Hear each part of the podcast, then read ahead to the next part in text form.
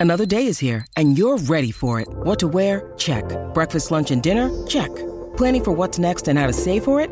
That's where Bank of America can help. For your financial to-dos, Bank of America has experts ready to help get you closer to your goals. Get started at one of our local financial centers or 24-7 in our mobile banking app. Find a location near you at bankofamerica.com slash talk to us. What would you like the power to do? Mobile banking requires downloading the app and is only available for select devices. Message and data rates may apply. Bank of America and a member FDIC. When you need mealtime inspiration, it's worth shopping Kroger, where you'll find over 30,000 mouthwatering choices that excite your inner foodie. And no matter what tasty choice you make, you'll enjoy our everyday low prices, plus extra ways to save, like digital coupons worth over $600 each week. You can also save up to $1 off per gallon at the pump with fuel points. More savings and more inspiring flavors make shopping Kroger worth it every time. Kroger, fresh for everyone. Fuel restrictions apply.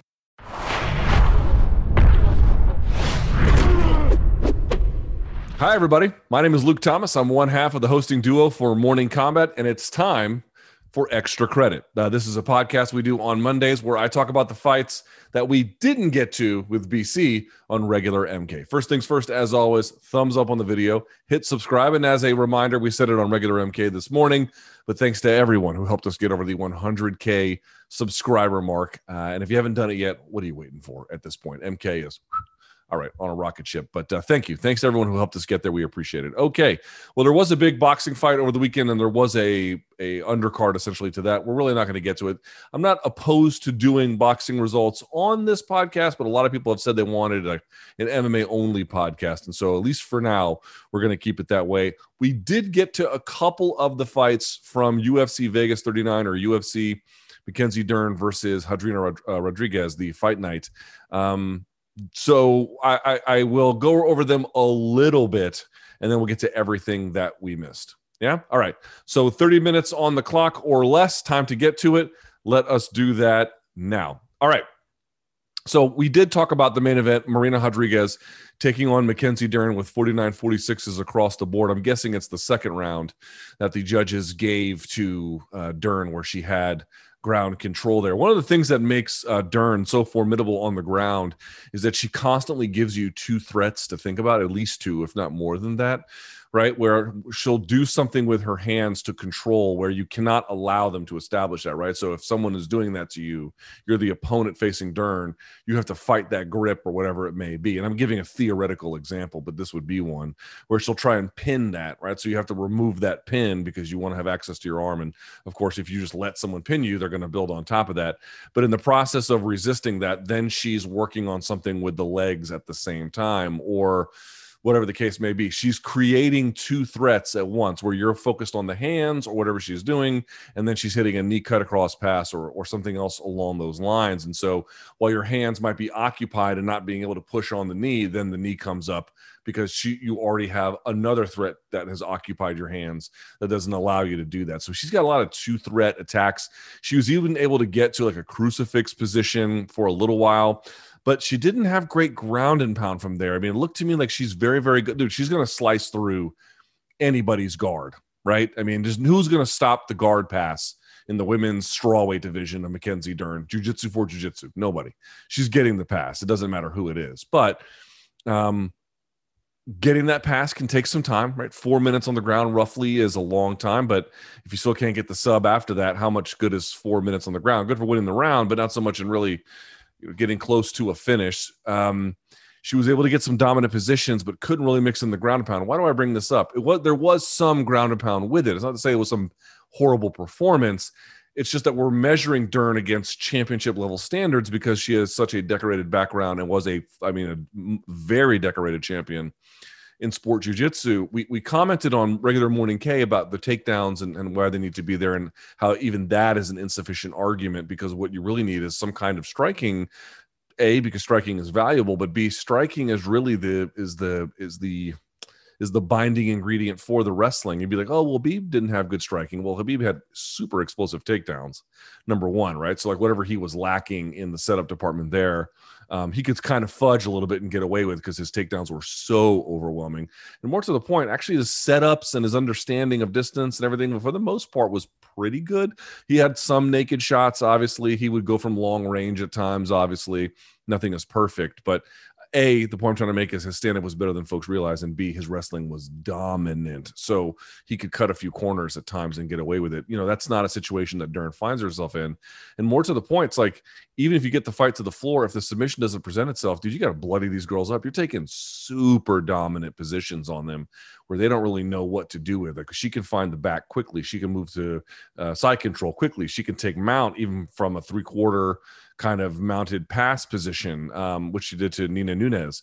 Uh, there's a whole thing I want to do on that, but um, she's made developments in those. I thought she came in good shape. She showed good composure even into the fifth round when she was losing. She was still making a go of it. But once the clinch breaking was there, and once Rodriguez knew how to get her lateral movement dialed in, that was all she wrote. So to me, it's not just the takedowns and how the takedowns feed off the striking. It's like if you're going to be that good on the ground, yeah, you're going to win rounds that way. And you're going to stop some people too with just jujitsu. You got to put some hammers on her. There was not a lot of time where where Rodriguez got like really beat up uh, underneath Dern. That to me is kind of a big problem. Okay, in your co-main event, it was a catch weight because Jared Gordon missed weight. Randy Brown, Randy Brown, excuse me, defeated Jared Gordon 30-27 across the board. Gooden is, uh, I said Gordon. I apologize. It's Jared Gooden. I keep talking about Jared Gordon, a different person. The problem with this fight was that Brown was a much better striker than um, obviously uh, Gordon is, or Gooden, excuse me, I keep saying Gordon. Gooden is. Gooden had a good leg kicks. I thought that was a pretty nice part. In fact, there was a, there was a couple moments where I thought he was going to really take advantage of it because he had situations where he would have Brown kind of putting his legs back and looking out over his skis, so to speak, trying to get out of the way of the leg kicks. When when Brian Ortega did that, Volkanovski lit his ass up. Now, obviously, that's a very different scenario, but you know you are creating openings doing that. He's had four fights in the UFCs. He has uh, UFC, excuse me. Uh, Gooden has. He does have one one over uh, Niklas Stolze. Stolze. Stoltz. I'm not sure how you pronounce it. From back in 2021, he did lose to Abubakar Nurmagomedov and Alan Jouban. Jouban now retired. Um, you know, and obviously had a, a, more or less some decent success on the regional scene. But uh, this was a tough one for me because I think Gooden uh, tries hard. He comes in good shape. He did have those good leg kicks. But beyond that, he just had no answer for Randy Brown. He had no answer, particularly in boxing range. He was getting pieced up. And the only thing that really kind of saved him was maybe you could argue the game plan of Brown, but also how do you get around the fact that Brown's toes were all jacked up, either broken or dislocated or whatever the case may be. And he couldn't really plant or turn or pivot or bounce in the way that I think he wanted to. He was constantly uh, bothered by them.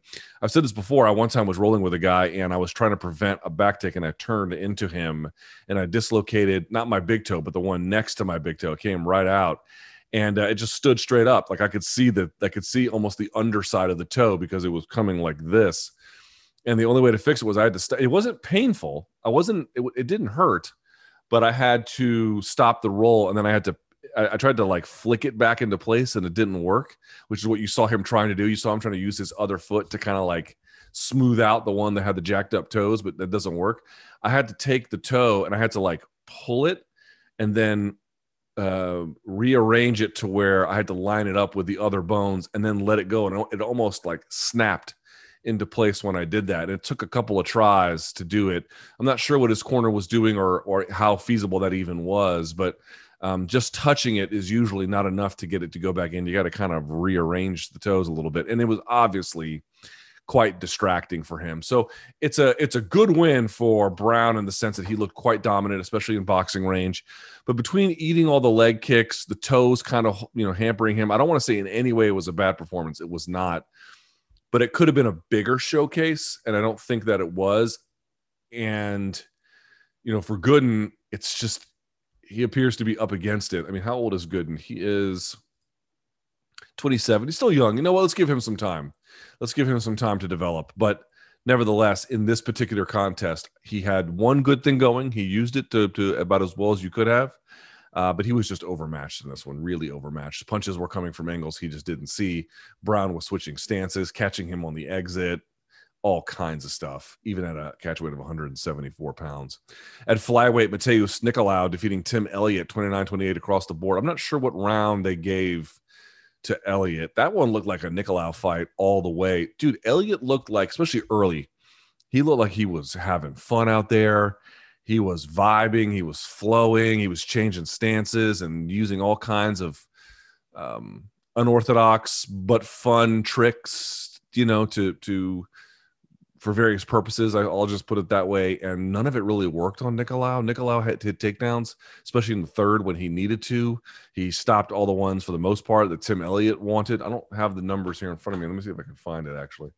Um, Matheus, you know, I'll put this up here.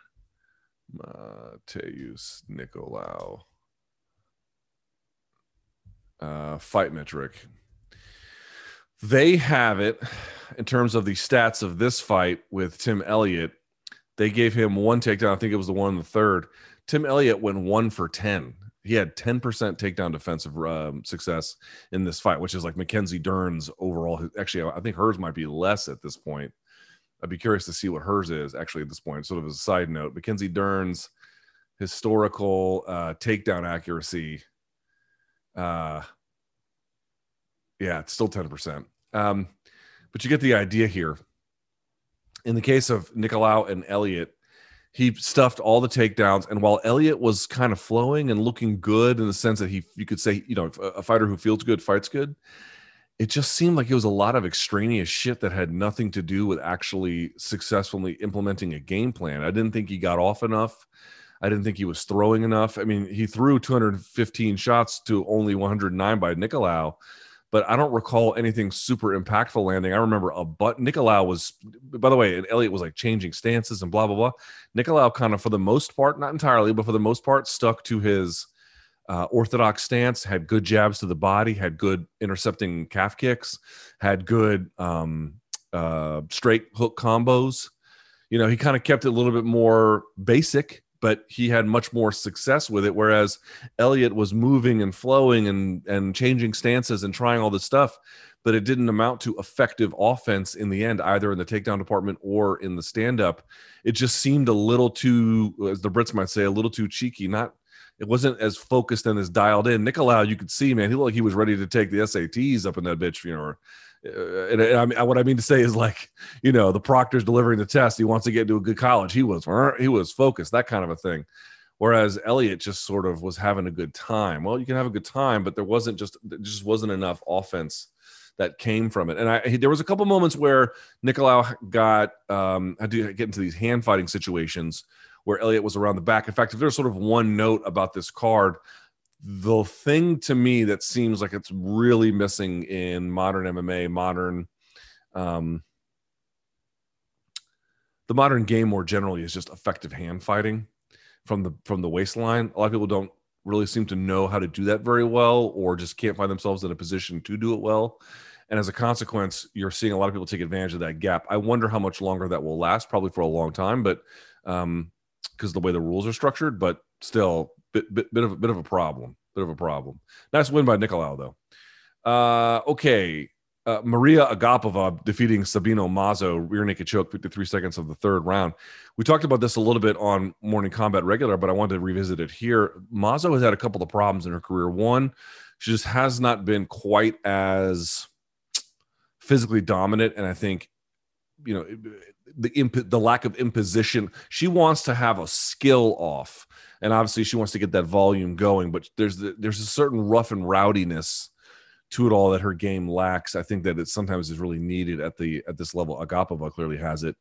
Um, and the other one was she just couldn't switch gears. She, once her basic game plan didn't work, she didn't really know what to do. Right. So what she was trying to do was just get into these flow states where she could just go and touch, touch, throw, switch angles, do this, touch, touch, throw you know and then once she gets going she becomes quite a, a, force. That's when she starts going to the body. That's when the head kick starts getting going and she's mixing it up. But it requires volume. It requires openness. It requires something other than what agapova did. Agapova did two things really well. One she just intercepted and blitzed on her. She would what, you saw from Mazo was she would want to feint to get Agapova to throw, and then off the throw she would counter. But Agapova never played that game. She would either get off first or she would jab or cross with Mazo when she went. So she was going either right before her or right with her. And then not just like landing the one shot and going, landing and continuing, staying in Mazo's face. So she was forced to reset, forced to reset, forced to reset, forced to reset. She had her number from the word go. From the first minute, her face was getting marked up and she just stuck to it over and over again. Also, Mazo's defense, probably not what it should be because she opened up on that jab and ate a monster right hand. Why? Because Agapova was just waiting on it. Agapova wasn't having to address anything else. She could wait for you to open, and then if your timing is good enough, crack you. Right? It wasn't like she was jabbing up top to get the hands of Agapova to go up first, and then quickly transitioning to the body and then exiting out right? It was just come step into you, do a little motion. None of it gets you to do anything. She opens. You just wait for her to open, and then you go. And then once you do that, uh, you saw that right hand sit her down, and then the clamp she had at the end there. That's that's a great demonstration of w- when it makes a lot of sense to follow a hurt opponent to the ground. And not just that. Notice that Mazo landed on her uh, hands and then her knees, sort of in this uh, you know semi all fours position. You could have had Agapova just take the back and let Mazo carry the weight. That wouldn't necessarily be wrong. What did she do? She snatched her off of her base, and then when she did, the tap was immediate, immediate. That's a really nice win from Agapova. It shows. I'm not even sure who she's training with at this point because I think she got booted at ATT, but um whoever she was training with, they game planned correctly. They scouted Mazo correctly. They game planned correctly. Agapova implemented it from the word go. She had a very disciplined approach. And what I really love about it is it didn't work immediately. The finish didn't come until 53 seconds in the third round. She had to put in two full rounds in the bank before. Now, the stoppage came pretty quickly by the time the third round came along, but you get what I'm saying? Like she had to implement it and implement it, and then finally it worked. I, I appreciate how disciplined and focused everything about that was from Agapova. Great win by her. Uh, how about a bantamweight? Chris Gutierrez defeating Felipe Corrales, split decision. I'm not sure why it was a split 28 29 for Corrales. Yeah, and then two 30 27s the other way. I get, oh, Colares, excuse me. Colares, not Corrales. I apologize. Felipe Color, Colares. Colares?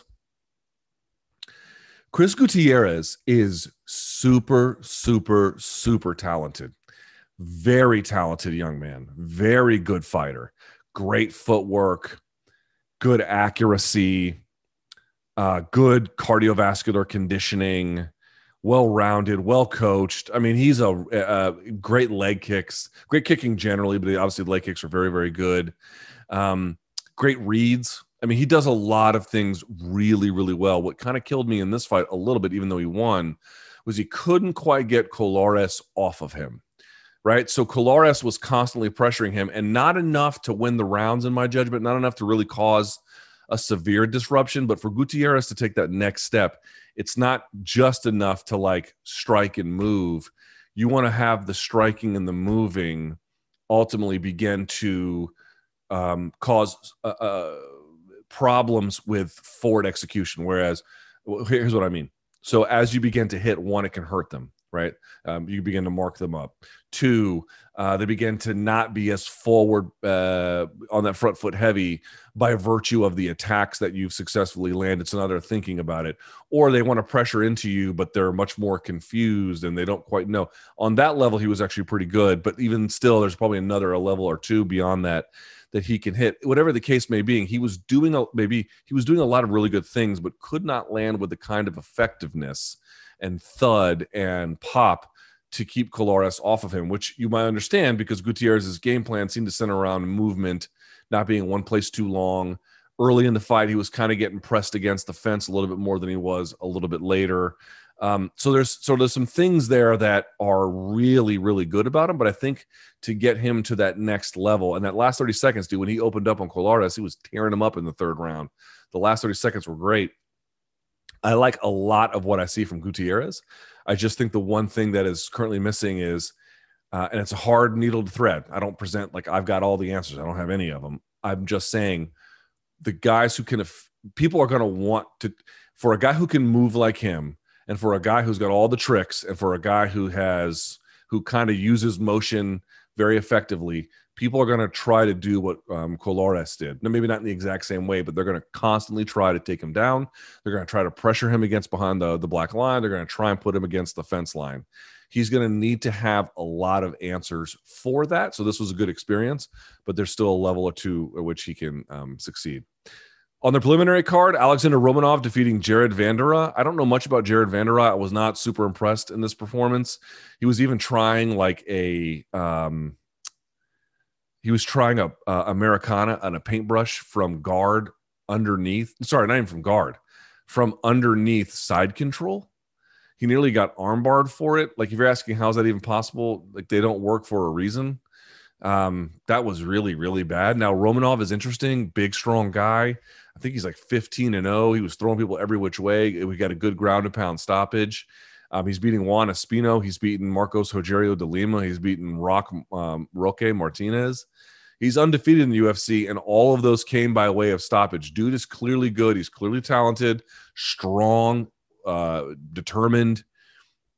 This was not the most um, telling win about how far he can go. You got a lot of what you previously knew about him here. I didn't see anything hardly new, but it's a decent way to, you know, push the push the process forward, so to speak. So good ground and pound, good control. I think he had mount for a time. He had went to knee on belly for some of his ground and pound, which I really like for a big guy. Uh, knee on belly for a big guy can be devastating for the in the in the right context. Um, a lot to like, but still, you know, pretty early on in his in his run. Damon Jackson, who must have left several gallons of blood in the octagon, defeating Charles Rosa. They had it 29 28 and then two, uh, 29 27, then 30 27. I don't know which round you would give to Rosa. Maybe the third. The first two rounds, it looked to me like Jackson was just better about initiating control. And then, you know, there was a couple times where Rosa was locking up 50 50 guard. There was a couple times where they were each guy was going for leg locks, and neither was all that successful. But in general, it just looked to me like Damon Jackson was better about the takedown, better about establishing back control or getting behind him with the again with the locked wrists, oh, excuse me, locked hands, I should say. Um, even in standing position, constantly doing mat returns to Rosa, picking him up and then returning him to the mat. By the way, Romanov doing that to Vanderaa a lot as well. But uh, it was just in that third round, you see Rosa hit him with that spinning back elbow and just dump blood everywhere. That round was a little bit more back and forth. One guy couldn't really put it on the other one. If they wanted to give Rosa that round, that's fine. But the big takeaway is one, Great composure by Damon Jackson to suffer a huge cut like that, see all that blood, not panic, not lose his way. Even if you lost that round, here's why you want to get those two good rounds in the bank because it really helps you there. Um, almost had a head and arm triangle at the end of the second, not quite there, but you know he was kind of putting it on Rosa. He was clearly the better grappler, and that's what I really liked about it. He took you, you knew that Rosa is going to give you that forward pressure. He used that forward pressure to get takedowns, and then once he got the takedowns, he was just the better overall top game kind of guy um, even if at certain points he found himself looking for knee bars underneath. But um, you know, Rosa's tough out. He's literally, I think, has won or lost in that pattern. One lost, one lost, one lost, all the way back to I want to see here.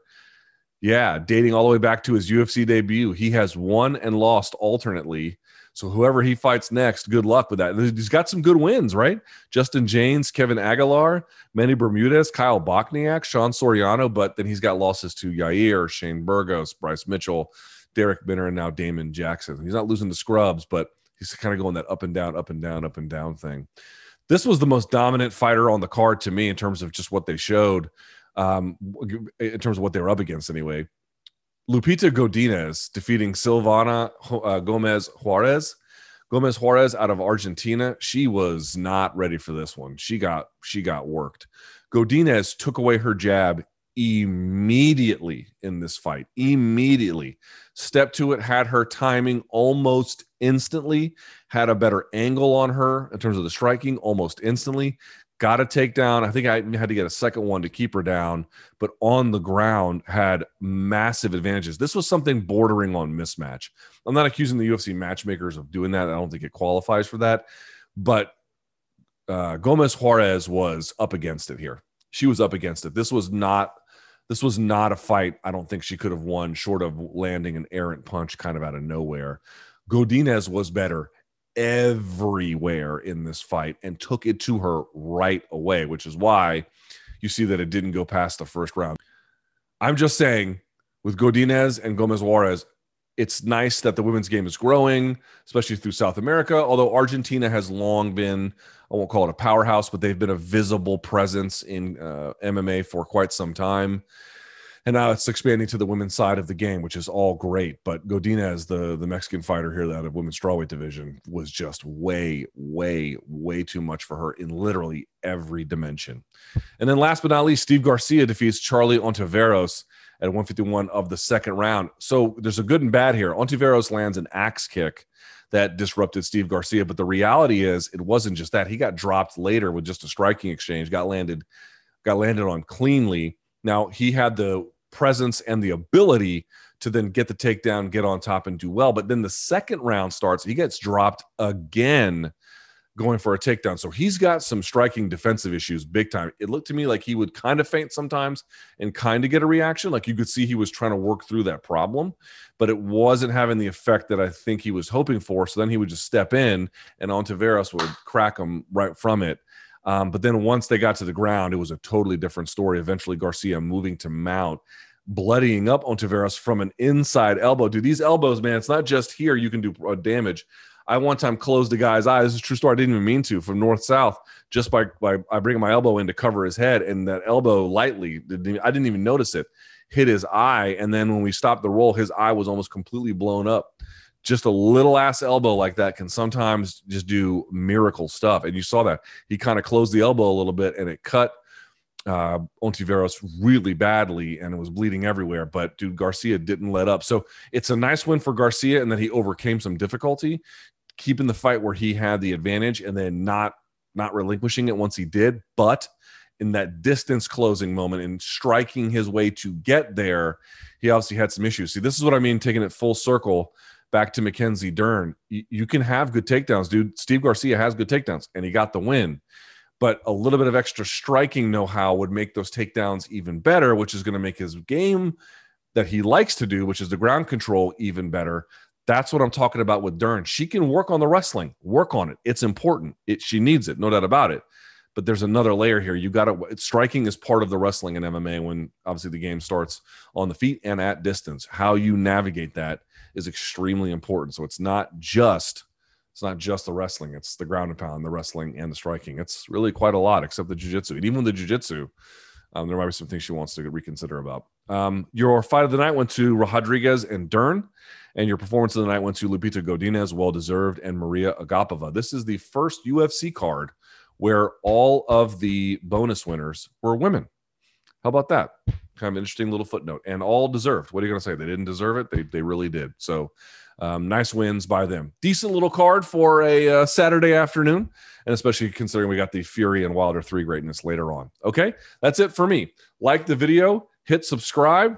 This is MK Extra Credit episode three, I believe, and uh, we'll be back next week getting you ready for um, everything on regular MK, and then we'll pick up all the things we didn't get to right back here like we always do. Thank you guys so much for watching. And uh, until next time, enjoy the fights.